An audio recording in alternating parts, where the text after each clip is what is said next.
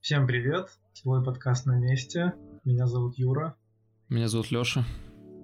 Ребят, у нас есть Твиттер и Телеграм. Заходите, подписывайтесь, мы постим там не только новости про эпизоды, но и новости, которые не входили в эпизод. У нас также есть YouTube канал. Слушайте там, если вам там будет удобнее. Ну что ж, мы начинаем. Уже новости, знаешь, про, про коронавирус и все прочее, они уже как-то не сильно заходят, потому что их мне кажется, что люди уже привыкли потихоньку. Но вот новости в духе 2020 года, они все же находятся. И вот, например, одна из них, это что военные США используют робособак, очень похожих на робота Спота, но это не он, мы сейчас обсудим, для защиты и патрулирования на своих базах. Ну, конечно, такая стрёмненькая идея, на самом деле. Ведь э, эти чуваки из Boston Dynamics они не хотели своего спота военным продавать. У них все-таки, значит, была какая-то причина этого не делать. Может быть, Boston Dynamics все-таки нон-профит, ну как почти нон-профит организация с высокими стандартами. И вот, знаешь, люди, которые верят в лучшее будущее, не хотят поддерживать военных, у которых и так поддержка ого Ну, я с тобой не соглашусь, потому что они же начинали с того, что как раз разрабатывали вот этого робота для военных сил США. Еще первый, первый, который у них был там Big Dog, кажется. Вот он был для ВМС США. Но потом они отказались, что-то вот так резко. Ну, может, как-то идеология поменялась, не знаю, может, пересмотрели свои там глубоко личные психологические взгляды. Ну да, ну может, в ВВС США им что-то такое навязали, короче, что им не понравилось, и они отказались, кто знает. Собственно, этот робот называется Vision Vision 60, да, да. правильно? Да, да. А, значит, статья, которая вот рассказывает про про этого робота, значит, в ней пишется, что он невероятно похож на злодея в серии Черного зеркала. Серия называется Metalhead. Но, если честно, он похож не на злодея в этой серии. Я не смотрел, честно, Черное зеркало я посмотрел, ну, фотографии как бы от из этого Metalhead эпизода, он похож не на этого злодея, а просто как будто скопировали спота, как будто его перекрасили просто. Да, я с тобой согласен, он, больше на спота похож. Хотя вот этот эпизод э, из Черного зеркала я смотрел, э, и он ну, такой криповый, на самом деле, такое будущее нерадужное там у людей. Выш... Ну, насколько я помню, там вышло так, что людей то ли истребили, то ли загнали в какие-то рамки. И эти роботы за ними там надсматривали, типа пытались как-то убить, догнать там, а люди им противостояли. Угу. Но эти роботы вроде как защищают базы и патрулируют вместе с солдатами. Выглядит, конечно, забавненько, знаешь, они ходят там чуть ли не как, как, как неручная собака, он рядом идет, у них много достаточно функций, и компания, которая их производит, она называется... А, слушай, подсказывай, снова забыл. А, вот Ghost, uh, Ghost Robotics. Я вот перешел на сайт этой компании, меня удивило, что там сайт по факту одностраничный, что там только одна какая-то страничка с несколькими видео, какие-то новости и все. А, и, ну и контакты. Ни, вообще никакой информации фактически, ни, ни чего абсолютно? Слушай, это называется продающий лендинг. Есть у меня один знакомый, который занимается или занимался вот разработкой таких лендингов. Собственно, и военные указывают, что Ghost Robotics говорит, что они могут добавить любой функционал, который, который вообще захотят. Сейчас у них, если я правильно помню, там есть какая-то телеметрия, есть там камеры, которые позволяют значит, делать типа разведку, осмотр, там еще что-то в этом роде, там карты рисовать, какая-то такая, так, пока такой функционал. Ну да, кто-то из представителей военных сил США сказал, что будущее сражения будут выигрывать те, у кого будет больше информации о врагах. Что, в принципе, логично. Логично, правда. Но вот мне интересно, действительно ли они будут его использовать для сбора информации там, или для перевозки каких-то там негабаритных грузов? Вот что-то мне подсказывает, что со временем они его превратят в какую-то боевую единицу прям. Вот представь себе, что можно в этого робота заложить там 150 килограмм взрывчатки и отправить куда-то там врагу в тыл. Дороговато будет, если честно. Ну, не так дорого, как отправить какого-то, не знаю, шпиона, так сказать. Но шпиона нет, но как бы, как бы это плохо не звучало, отправить обычную собаку органическую дешевле выходит.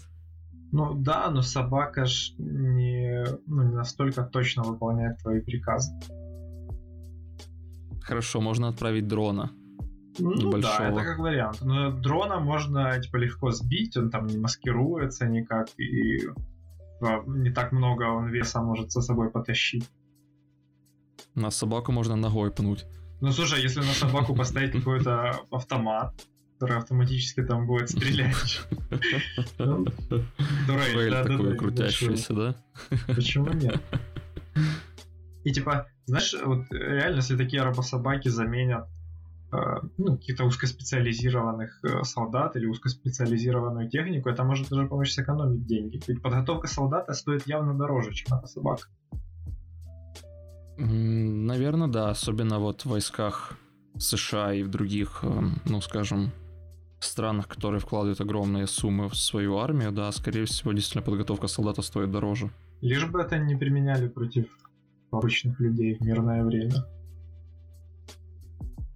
Ты же понимаешь, что все так или иначе, рано или поздно начинает применяться против обычных людей в мирное ну, время. Да.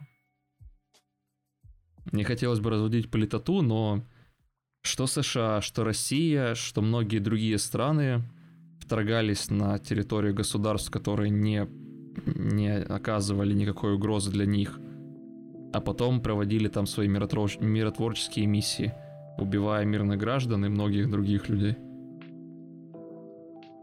Так что просто представь себе, как, как вот, знаешь, США вторгается или приводит свои миротворческие войска куда-нибудь там, не знаю, в Бангладеш какой-нибудь, неважно. И какие-то сцены, где какой-то парень пытается убежать от вот такой вот собаки, которая стреляет с него из, из мини-турели. Ну вот, это как раз именно эта серия из Черного зеркала, где действительно угу, я понял. людей угнетали такие робо-собаки. Ну, что сказать, как бы прости нас, Оруэлл, мы чуть-чуть ну, затянули, как бы. Вообще интересно, как будут дальше развиваться подобные использования роботов, потому что такое использование робособак, ну, вернее, как это правильно сказать, роботов-то постоянно сейчас используют дроны, а, различные миниатюрные машинки, там, я знаю, что есть даже что-то что наподобие миниатюрного танка, который там может действительно и как-то и стрелять, и перемещаться, осматривать пространство но вот таких вот авто, не автоматизированных, как то правильно сказать, автономных, вот таких автономных роботах я ничего не слышал. Ну, я тоже мало слышал, на самом деле. Интересно, что вот компьютерное зрение, оно уже настолько развито, что эти роботы полностью автономные. Они сами могут принимать какие-то решения на основании окружающей среды. Да, компьютерное зрение сейчас действительно развит очень хорошо. Стоит понимать на самом деле, что компьютерное зрение существует очень давно.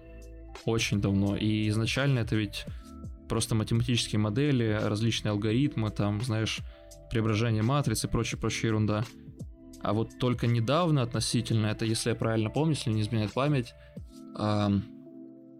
AlexNet это был 12 год, если я правильно помню. Вот это был взрыв эм, взрыв диплернинга, а, первые очень хорошие результаты на ImageNet, и, соответственно, с тех пор вот примерно и пошло такое суперактивное использование сверточных сетей сверт... и глубоких сетей для компьютерного зрения. До этого все было гораздо более, знаешь, лабораторно, гораздо более типа, ну мы там что-то маслаем, как бы не получается, иногда получается, вот да, не так такого рода история.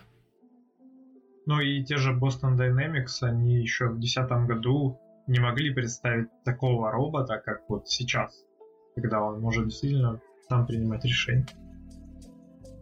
Да, правда.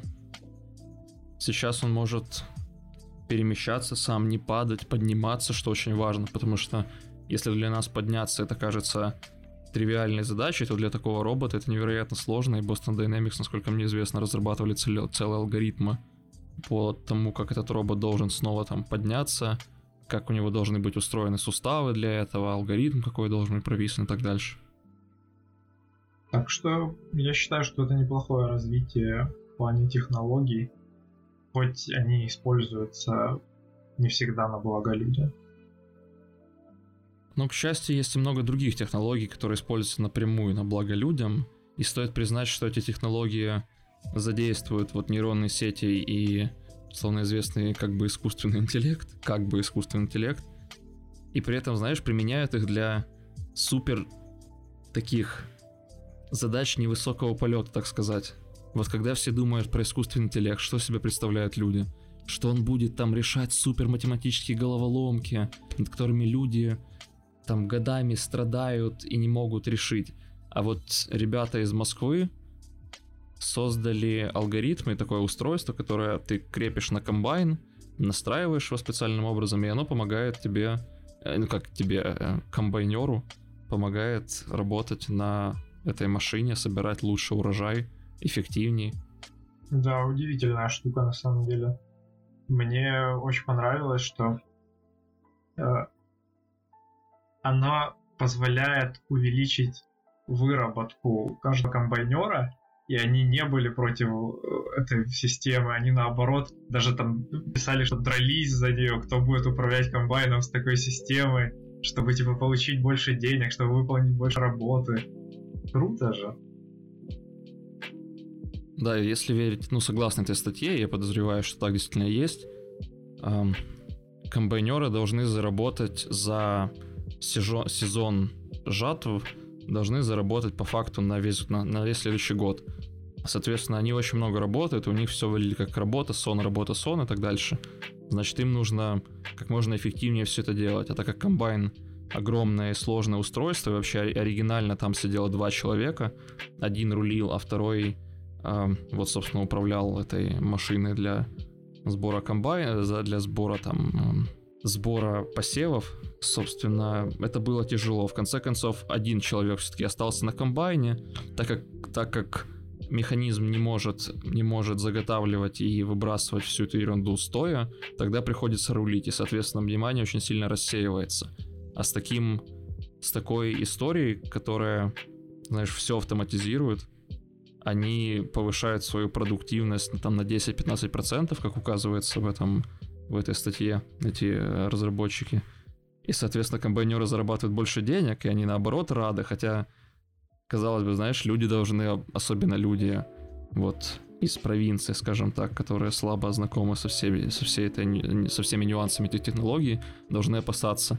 А там, вот согласно этой истории, когда они, установи, они установили вечером эти механизмы, Значит, и должны были откалибровать их утром при свете дня, потому что там как-то важно для алгоритма. Но проснулись сильно поздно, и все рабочие просто сели, там на дефолтных настройках запустили и поехали работать. Слушай, ну, мне оно показалось очень похожим на вот автономную машину. Как, ну, как обычная машина, которая по дороге ездит. Оно почти ничем не отличается, кроме как тем, что они подобрали специальное железо для комбайна и вот сразу увеличилась и, и производительность, и людям реально легче стало работать. Не говорят, что они постоянно очень сильно уставали, потому что приходилось ну, долго работать, и эта работа монотонная. Тебе не нужно там постоянно рулить, реагировать на какие-то препятствия, еще что-то. Просто едешь, там, собираешь себе это зерно. И теперь они просто сидят, чилят, там смотрят в телефоны, общаются, чаек пьют. Все за них делает машина. Ну вот это действительно хорошее применение алгоритмов искусственного интеллекта и компьютерного зрения. Стоит сказать, что эта компания, компания, которая занимается этой разработкой, называется Cognitive Pilot. И для них краеугольным камнем вообще было то, что это устройство должно быть максимально дешевым, чтобы почти все могли его себе позволить. Соответственно, они, кроме того, они пишут, что еще очень сильно подстраивались под, под нужды и модели, потому что комбайнов-то великое множество, и там какие-то старые модели было, там какой-то крепеж как-то изменялся, и они говорят, что мы просто на ходу дозаказывали то, что нужно, чтобы там, знаешь, подстроиться на месте. Ну да, они пишут, что большинство комбайнов сейчас, они там уже по 15 лет им, и довольно сложно встроить всю аппаратуру органично. На, на новых комбайнах это уже гораздо проще, там как бы освещение на них лучше, чтобы, например, в ночное время работать, и какие-то уже более удобные там крепления, все такое. Главное, чтобы этих комбайнеров не заменили потом на менее опытных работников, чисто чтобы сэкономить денег. Потому что зачем держать суперопытного комбайнера, если он и так ничего не делает, за него просто рулит эта машинка. Но это будет грустно только с социальной точки зрения, если честно. Что ты имеешь в виду? Нагрузка-то упала на самом деле. Ну, то есть нагрузка на самом деле упала на человека. И все, что ему нужно будет сделать, пока что вот все, что им нужно сделать, это развернуться.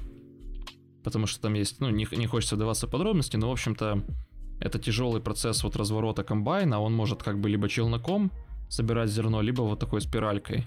И, соответственно, все, они не смогли пока что внести эту фичу, но планируют это сделать. И, соответственно, я к чему? Что иметь какого-то опытного комбайнера со стажем 20 лет по факту не так уж и важно теперь, когда за него все делает машина, а он, если что-то и делает, то когда когда устройство выходит из строя по какой-то причине, например. То есть, если едут рядом два комбайна, они поднимают так много пыли, что один из них может, у одного из них может отказать сенсор, ну кам... там банальная камера стоит, они максимально дешевую пытались аппаратуру сделать, там стоит одна камера. Соответственно, если камеру сильно забросала пылью, то устройство отказывает, и тогда комбайнер должен сам подрубиться и начать все это делать.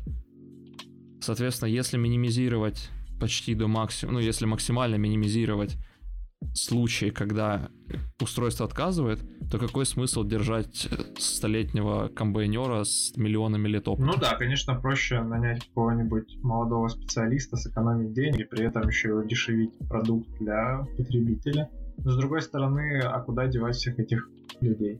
То есть им придется искать новую работу, где их тоже, скорее всего, не возьмут из-за таких же новых технологий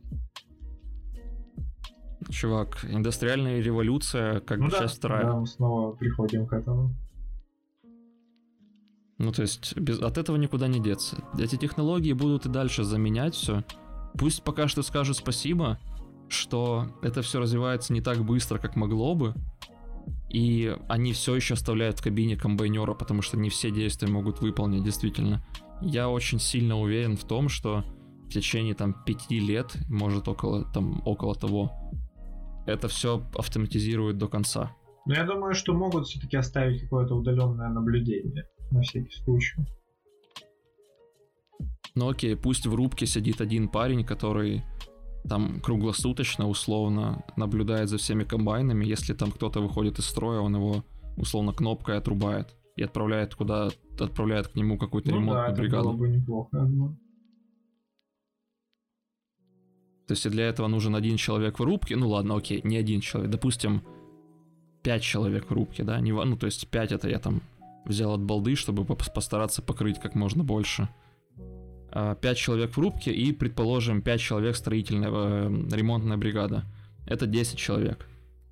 А сколько человек сейчас вот так вот на полях, собственно, в этих самых комбайнах? Я, я думаю, что гораздо Не, больше, чем больше, 10 человек. Один комбайн нужно 2-3 человека.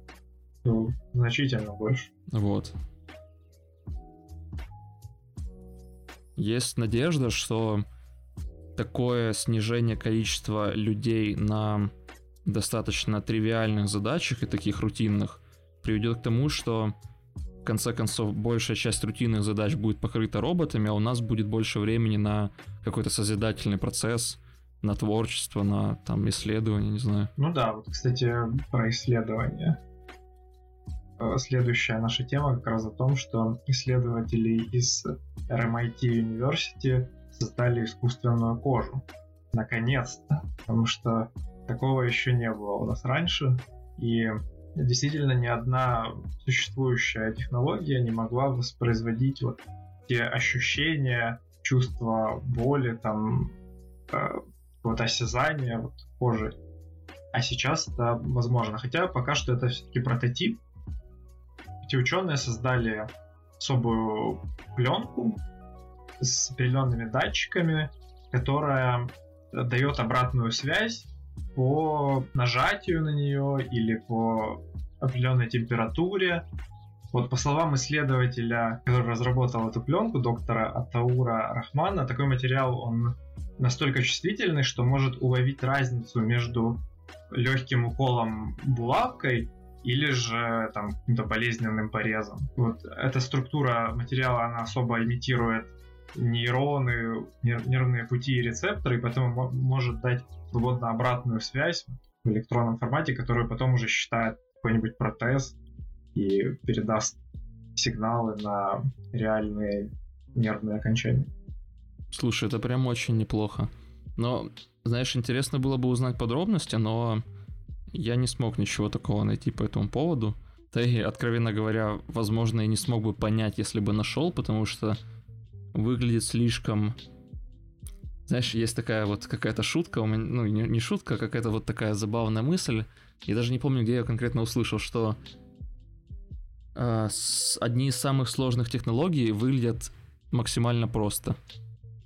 И вот здесь это похоже на такой небольшой патч, просто на прозрачную клееночку. Вот, я не знаю, вы, вы покупаете соус в каком-нибудь Макдональдсе или что-то в этом роде, и вот сдираете вот эту этикетку соуса. И единственная разница в том, что та, та этикетка непрозрачная, а эта штука прозрачная. Да, она действительно напоминает э, на вид тоненькую кожу, такую прозрачненькую. Что прям удивительно. Они пишут, что она сделана из какого-то биосовместимого силикона и там особых датчиков. А, ничего не говорится о конкретно какие технологии там использованы, но в целом ну, все выглядит очень просто. Интересно мне еще вот что. Э, там в примерах они клеят ее на ладонь, ну вернее на руку. И вот по поводу бу- укалывания булавкой. Если она пробивает этот пластырь, то он выходит из строя или как это работает? Интересно. Я думаю, что он не выходит из строя. Ну, насколько вот можно понять по картинке, эти все датчики, они там не, не плотно соединены. Там есть наверняка какие-то окончания, между, вернее, соединения между каждым датчиком, но в целом, если повредить эту пленку, то наверняка ничего не будет. Скорее всего, если не один датчик Тогда считает неплохо. давление, то какой-нибудь из других. Ну и про серьезные повреждения никто не говорит, разумеется, потому что если ты серьезно повредишь даже свою кожу, то в конце концов, когда она заживет, у тебя будет большой шрам, который потеряет чувствительность, поэтому резонно предположить, что знаешь, можно сломать все на свете. Ну да, действительно. Но все равно это огромный прорыв вот, в протезировании, что теперь люди, которые ну, потеряли руку, там ногу, они действительно смогут ощущать ими протезами. Вот что, мне кажется, что в дальнейшем важной задачей для, для производства вот таких вот и созда- производства, создания и исследования вот таких чувствительных, э, ну, чувствительной кожи, вот всего прочего для протезов, важным элементом будет разработать или алгоритм, или какое-то устройство, чтобы, знаешь, ну, у тебя руки грубеют со временем. Например, ты играешь на гитаре, у тебя появляется мозоли. Соответственно, если ты потерял руку вместе с пальцами, и ты начинаешь играть, играть вот эти, этим протезом, да, то с искусственной кожей, то резонно было бы, чтобы она тоже начинала грубеть потому что тогда, если мы хотим полностью восстановить твою руку такой, как она была, то, соответственно, и процессы должны быть такими же, как, как были в, в органической твоей руке, потому что если, знаешь, если у тебя на пальцах будет вот такие вот, ну, условно, вот такая искусственная кожа, да, она не будет никаким образом грубеть, то тебе просто больно постоянно будет играть на гитаре. А в реальности, если ты поиграешь на гитаре там несколько месяцев, например, то пальцы у тебя загрубеют, и все, и ты сможешь, ну, делать что угодно. Ну да, это интересная тема, но, возможно, мы пойдем другим путем и сможем делать ее заменяемой. Например, можно будет надеть какую-нибудь перчатку из более плотной кожи, которая будет соответствовать сразу грубым пальцам для игры на гитаре. Ну, это тогда ход фиксы, знаешь, тогда это... Тогда это то, что тебе нужно как будто своими силами извне дополнять и развивать. Оно не стационарно, оно не, э, не автономное. Оно не развивается само по себе, как твоя рука. Знаешь, на нем не растут ногти, на нем не появляются шрамы, на нем там не появляется мозоли. Я считаю, что мы не сможем сделать лучше, чем сделал наш организм. А тут можно поспорить, конечно, потому что есть просто миллион аргументов по поводу того, почему наш организм это просто ошибка какого-то хренового да, конечно, инженера. ты не сможешь сделать... Ну, ну, ну вот я, например, сейчас не могу представить, как можно сделать такой материал, который будет э, грубеть э, со временем вот от какого-то воздействия или потом еще и восстанавливаться. То есть, скорее всего, он будет подвержен каким-то еще и другим влияниям. То есть, если он будет грубеть, то, скорее всего, через какое-то время он станет хрупким и начнет просто разламываться. Кожа же имеет свое свойство восстанавливаться. В принципе, как и твои руки. Ну да, правда, правда, согласен. Вот, но в целом это даже интересно в плане робототехники. Если это применить на тех же роборуках каких-нибудь, то они смогли бы выполнять какие-то очень... какие-то задачи, которые требуют очень точного измерения, допустим, давления или э, для проверки там какого-нибудь тоже болевого порога сигнала, не знаю, что, что такое плана. Ну, банально, у них была бы гораздо лучше точность выполнения действий, потому что они получали осяза... получают осязание таким Ну да, образом. и можно было бы даже симулировать поведение вот кожи человека. Да, да. Вот э, одна из достаточно популярных задач, с которой я в том числе сталкивался, это с помощью робо-руки делать кофе. Кто-то там когда-то хотел сделать такое, неважно. И, соответственно, трудность тут в том, что нужно эту, эту робо-руку нужно там поставить на какую-то точку, да, и чтобы она со всеми своими суставами со всеми своими там механизмами, датчиками смогла нажать на кнопку «Сделать капучино», а потом взять стаканчик и не разлив, дать его тебе клиенту в руки, ну, там, тебе в руки. И если бы у этой руки было бы ощущение, того, ощущение себя в пространстве, то есть то, что есть у нас, да, ты с закрытыми глазами можешь сказать, где находится твоя рука. А если ты потрогаешь какой-то предмет, то ты можешь сказать, какой он на ощупь, да, там, и, и понять, как далеко ты находишься от этого предмета. Потому что вот если ты даже начнешь приближать свои пальцы костяшками какой-то какой вещи, то ты вот, знаешь, начинаешь слегка-слегка чувствовать, что тут происходит. Ну, буквально там, не знаю, волосками, чем угодно. И, соответственно, если бы у робота была, была вот, такое, вот такая чувствительность, то разумно предположить, что, скорее всего, он бы выполнял свои задачи то, точнее, потому что было бы еще одно, еще один источник типа сигналов. Типа где я нахожусь, как я нахожусь там, с какой силой я нажимаю ну, да, и так дальше. Но тогда у роботов был бы еще один повод ненавидеть людей, если вдруг те их обидят и устроить какую-нибудь войну роботов против людей. Ну, если сейчас пнуть спота, то он ничего не поймет. А если пнуть спота, когда у него будет такая кожа, то это будет, конечно... Да, знаешь, как-то даже ну, было бы удивительно понимать, что робот чувствует боль или как-то вообще ощущает происходящее вокруг. Я тебе честно скажу, я стараюсь об этом не думать слишком сильно, потому что ну, я вообще такой нематериалистичный человек, вот. Типа, я люблю свою гитару, да, мне не нравится, когда кто-то там кто-то проходит мимо моей гитары там с, с плохим настроением или что-то в этом роде. Ну, как бы, типа, моя гитара должна быть со мной постоянно.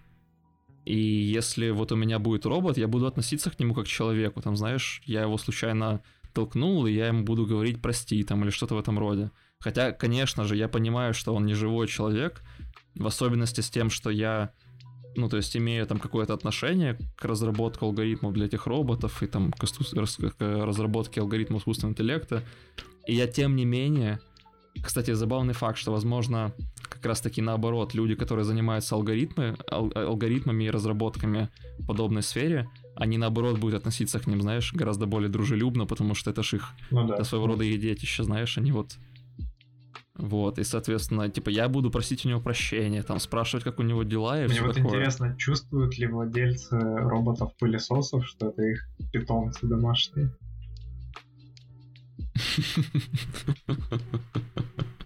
Ну вот, вот это вряд ли, конечно, если честно. Когда вот он похож на, на что-то тебе родное, вот собака, или когда это кот, например, будет робот, или самая вершина всего этого, это собственно, гуманоид. Когда мне кажется, что здесь вот психологический какой-то барьер есть, когда этот робот похож на что-то что-то дорогое тебе или что-то, что ты можешь отождествить с живым существом, вот, вот тут происходит вот эта подмена, типа, все, это, это собака, типа, не трогай собаку, там, знаешь, не бей ну, собаку. да, согласен, это как бы более естественно, что Да, может, но с другой стороны, мы вообще, нам свойственно придавать неживым предметам какие-то, знаешь, человеческие черты, там, говорить, что у музыкального инструмента есть душа, что, а, знаешь, у часов, которые тебе оставил твой там прадед или что-то в этом роде, есть целая история и своя жизнь, и вот какие-то такие нонсенсы с одной стороны. Ну так, это странно у людей происходят процессы в мозгу, что они так воспринимают вещи иногда. Ну, мы, знаешь, сильно поддаемся адаптациям, а сильно, сильно адаптируемся к окружающей среде. Вот, например, не так давно было проведено исследование космонавтов, которые вернулись с э, низкой орбиты. В общем, история в том, что их мозг проявляет, проявляет эффекты нейродегенерации. У них э, уменьшается количество, вернее, увеличится количество мозговых желудочков, уменьшает, происходит снижение объем, объема некоторых участков коры головного мозга. Вот, в окрестностях, э, как же она правильно называется? Большая борозда. Да, по-моему, она называется или Сильвеева, или Большая борозда. Это вот над ухом у тебя такая, такой как бы перегиб большой. И, соответственно, почему так происходит, особых особых вариантов-то и нет, как бы, знаешь, гравитация, возможно, возможно, еще Даже что-то. До, до этого было четко известно, что у космонавтов при взлете ракете происходит э, вертикальное смещение полушарий головного мозга. И вот э, обычно все исследования проводились уже после того, как они полетели туда, поэтому э, вот это смещение считалось долгое время единственным, единственной проблемой. А сейчас решили провести исследование уже после долгосрочного полета и собрали даже, насколько я помню, 10 человек, да? По-моему, 13. Да, 13. 13. Вот провели им МРТ, и действительно оказалось, что есть и другие изменения головного мозга. Но при этом они еще и частично обратимы. Да, это, кстати, правда. Они уточняют, что спустя несколько месяцев все приходит в норму, и нет никаких негативных последствий. Более того, они предполагают, что можно считать позитивным то, что мозг способен на такую адаптацию. Тут, то есть они побыли в среде с низкой гравитацией, вернулись, получили какие, вернее, побыли в среде с низкой гравитацией, получили кое-какие изменения, вернулись и подстроились обратно под, под обычную жизнь. Да, прям удивительно, как наш организм быстро подстраивается под окружающую среду и в целом регенерирует. Да, но стоит сказать, что много, много чего было в этом исследовании не так, и сами, сами ученые заявляют, что то есть, ну, они как бы расписывают там результаты исследования, как все проходило и прочее, прочее. И вот они пишут, что из недостатков их, ну, вообще их анализа и того, что они провели, есть то, что, во-первых, достаточно маленькая группа людей. 13 человек это достаточно мало. Во-вторых, разница в этих людях. Некоторые из них были несколько раз уже в космосе, некоторые полетели один раз. Потом э, история в том, что они могли проводить исследования над ними только спустя 9 дней после их возвращения. Ну, там есть какая-то бюрократия и еще и моменты восстановления, вот всякое такое, ну, там, не знаю, может, еще какие-то, же не астронавт, в общем-то. А, и последним таким важным, важным элементом, важным недостатком всего этого было то, что у МРТ достаточно низкое разрешение. И они банально не могли получить лучшую информацию. Вот я думаю, что если бы они вскрыли их черепа, вот тогда бы... Ну мы тогда не напасемся космонавтов на такие ну, исследования. Слушай, каждый хочет быть космонавтом. Вот они говорят, что объем серого вещества в мозге космонавтов уменьшается примерно на 3,3%. И позже, уже через несколько дней или недель, не точно помню, но оно уже становится только 1,2%.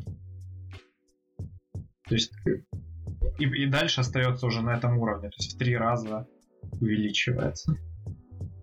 И все равно это только частично обратимый процесс. То есть человек не может полноценно избавиться от этих изменений.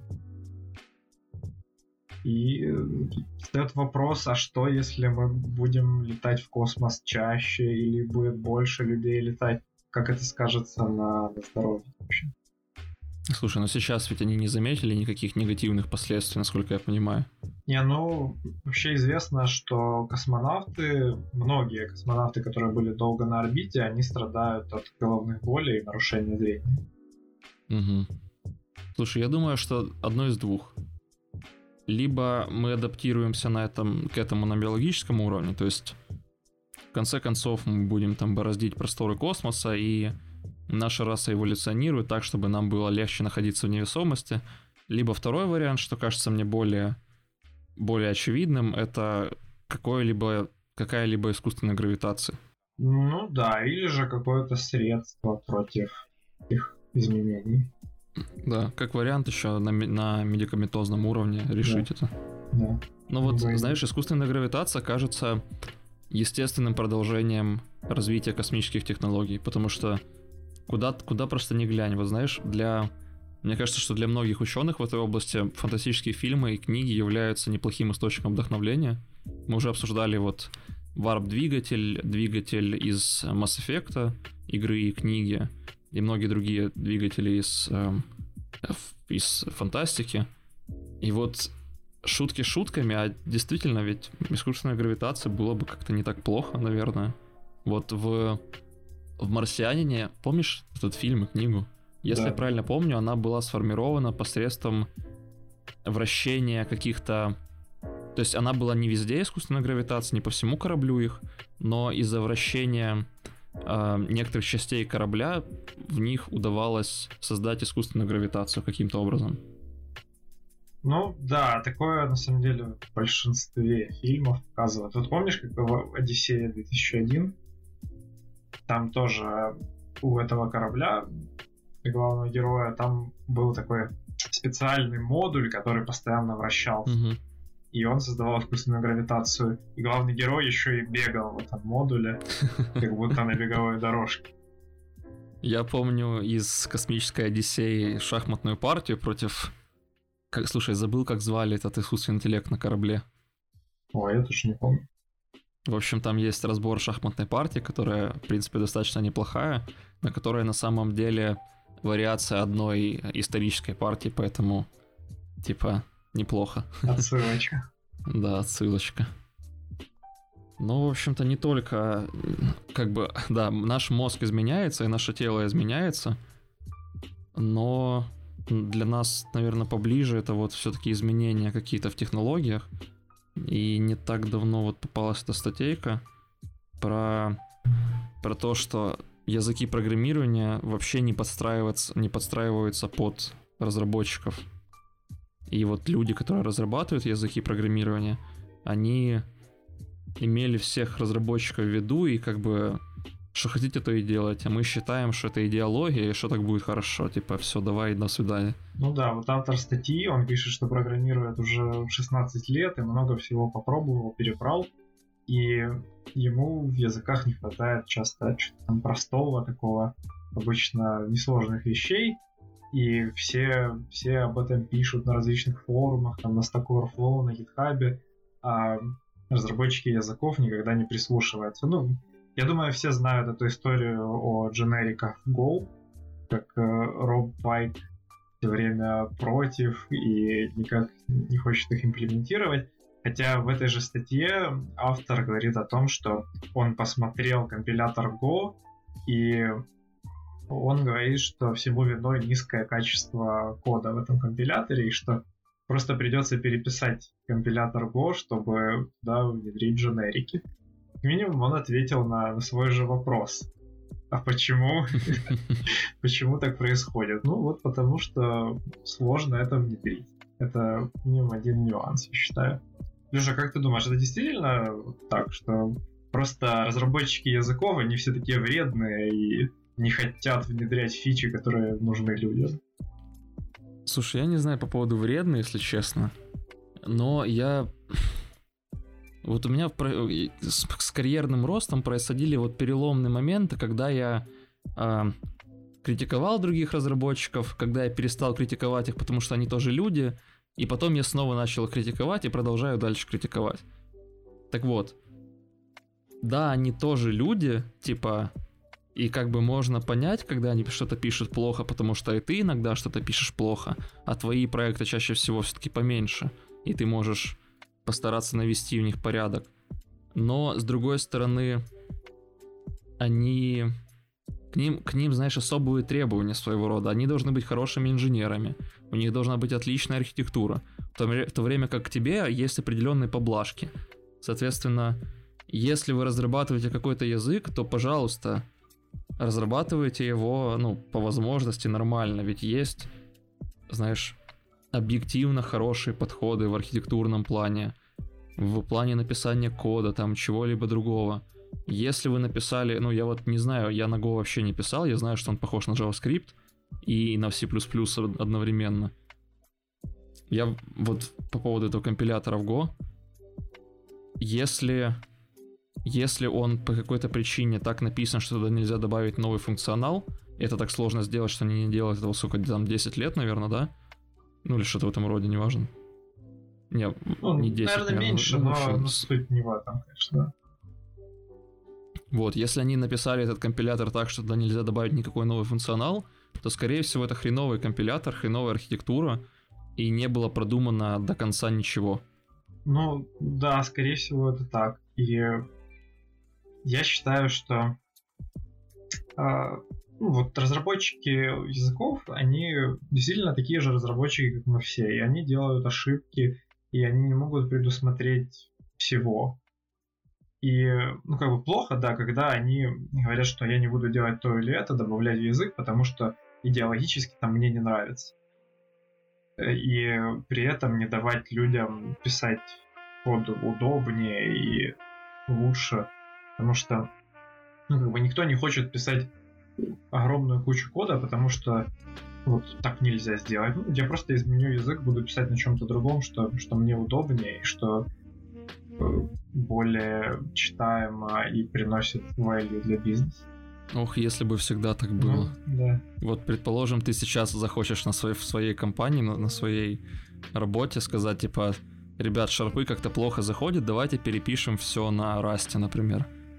И что тебе скажут, ну давай. Ну, слушай, тут ты понимаешь другой вопрос. Смотря как это подать бизнес. Если я это обосную, что вот мы получим выгоду от изменения языка там, течение полугода, и это не помешает там, срокам выполнения проекта, то они скажут, да, почему нет.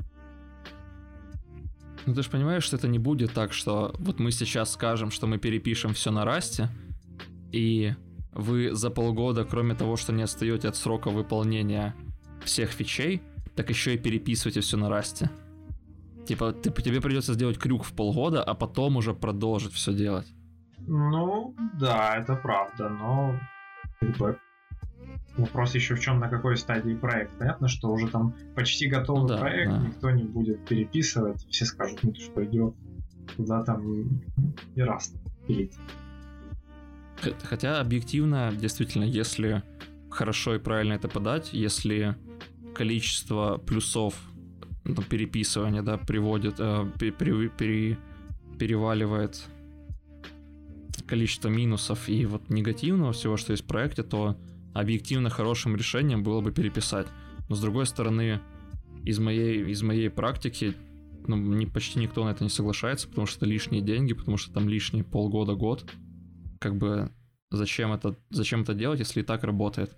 Для них оптимизация какого-то там процесса это не так важно. Деньги приносят и приносят все. Ну и, понимаешь, всегда легко смотреть Э, как бы в прошлое, анализировать, что было, какой результат, и говорить, что да, вот типа такой-то фичи не хватало, или нужно было переписать на, на другой язык, и вообще типа, что 10 лет назад, вот, э, мол, вот было вот так, сейчас ничего не поменялось, а другие языки вот там уже выросли, типа у них там лямбды, всякие рекорд-тайпы, не знаю, все что угодно.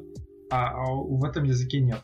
Но в реальности же э, разработчики языка скорее всего, 10 лет назад думали о чем-то другом. Они, скорее всего, планировали какие-то другие фичи, и, возможно, с их точки зрения и не стоило это все добавлять, и они сделали правильно. И, скорее всего, они думали о какой-то обратной совместимости, о поддержке, о возможности добавления другого функционала. Они просто сидели на жопе и думали, а как же вам не дать э, запилить вот эти фичи.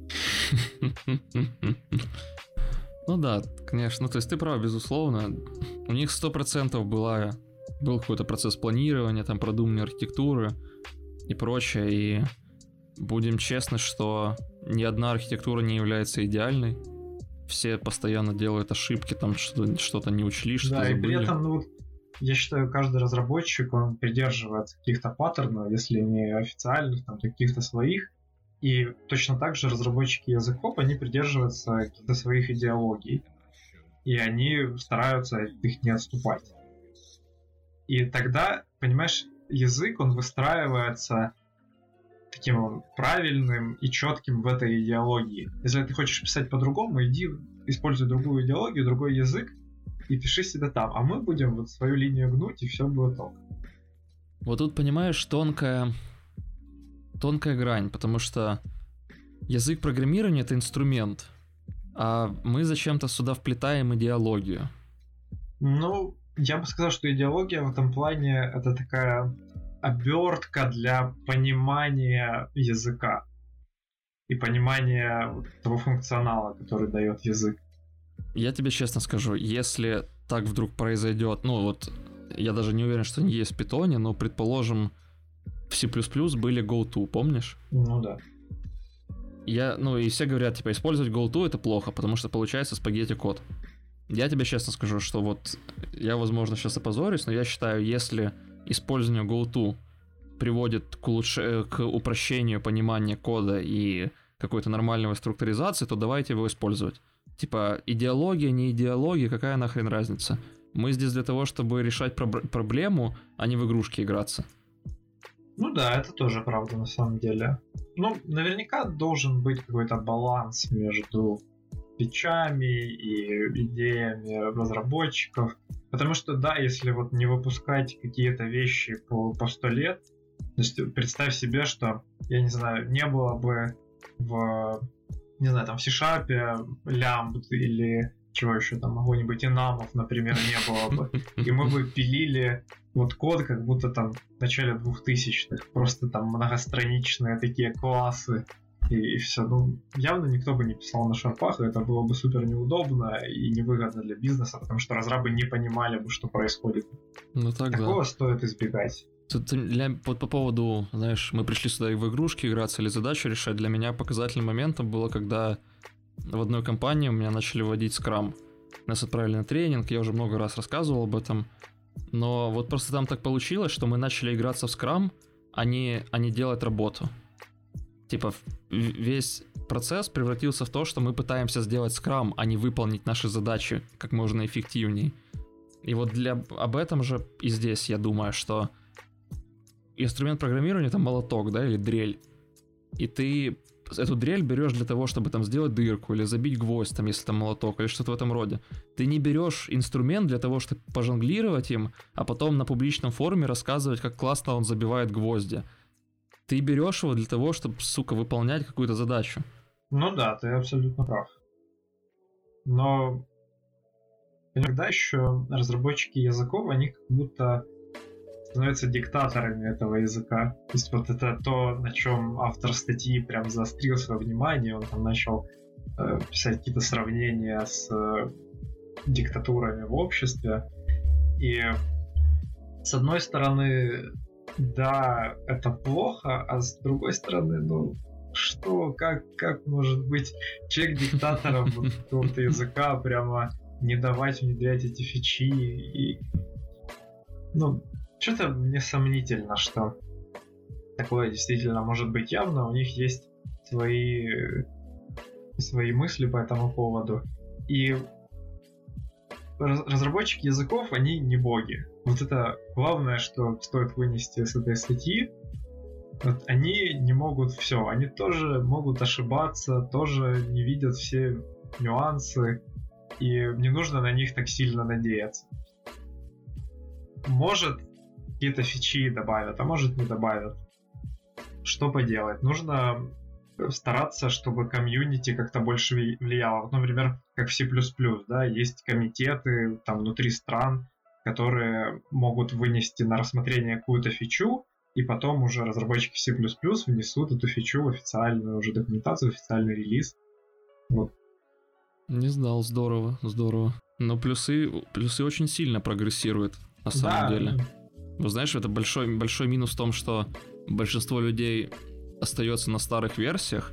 И вот если ты вспомнишь, как у нас происходило образов... образование в университете, там, ну, когда там, 6 лет назад, да, или типа того, а мы, мы что-то сдавали на плюсах стандарта 95-го года. Боже. И ты такой, что? Почему? Ну да, вот ты, ты можешь наглядно заметить эволюцию языка. Да, да. Ну вот, кстати, если судить по JavaScript, который создали за 10 дней, то эти боги чутка не уложились. Может, они действительно такие. Наверное, боги сошли с ума, да, да как да, старый да. фильм был. Кстати, по поводу диктаторов, я не могу не вспомнить э, Гвида Ван Россума, который был известен прежде всего как великодушный пожизненный диктатор Пайтона. И стоит признать, стоит признать, что когда он был у власти, все было хорошо. Ну, не знаю даже. Ну, он, он да, он сильно боролся там за определенные решения. Но как бы комьюнити, оно тоже имеет право голоса, право выбора. Ну да. Потому что вот уже 3.8 Python, если мне не изменяет память, выходил без его участия. И многие люди были недовольны релизом. Я, если честно, нигде его сейчас не использую, потому что есть там, короче, TensorFlow, CUDA, ну, в общем, ты понял. Как Твои бы... любимые инструменты. Не все из этого, именно, да, не все из этого совместимо с 3.8 Python. Я сейчас абсолютно не шучу. Соответственно, там появилось несколько странных, странных, эм, тех самых, ну, не как же правильно сказать, не фич, а, боже. Ну, в общем, появилось несколько странных фич, ладно.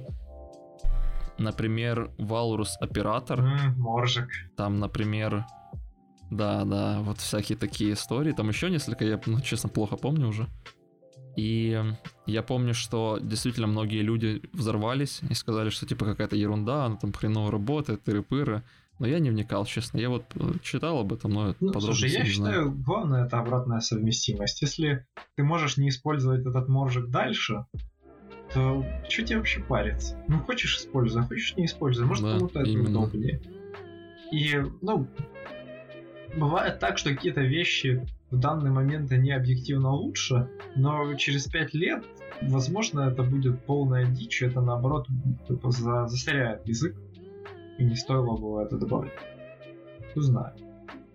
Ну вот, тогда на этой позитивной ноте, или не очень позитивной, даже не знаю, странной такой ноте.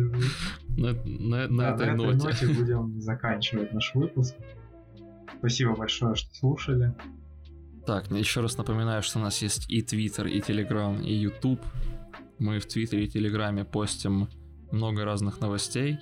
Кроме того, мы там еще постим то, что мы делаем сами иногда, там, например, какие-то статьи пишем или что-то в этом роде, поэтому обязательно заходите, подписывайтесь. И на этом мы будем заканчивать. Да, на этом все. Пока. Пока, всем спасибо.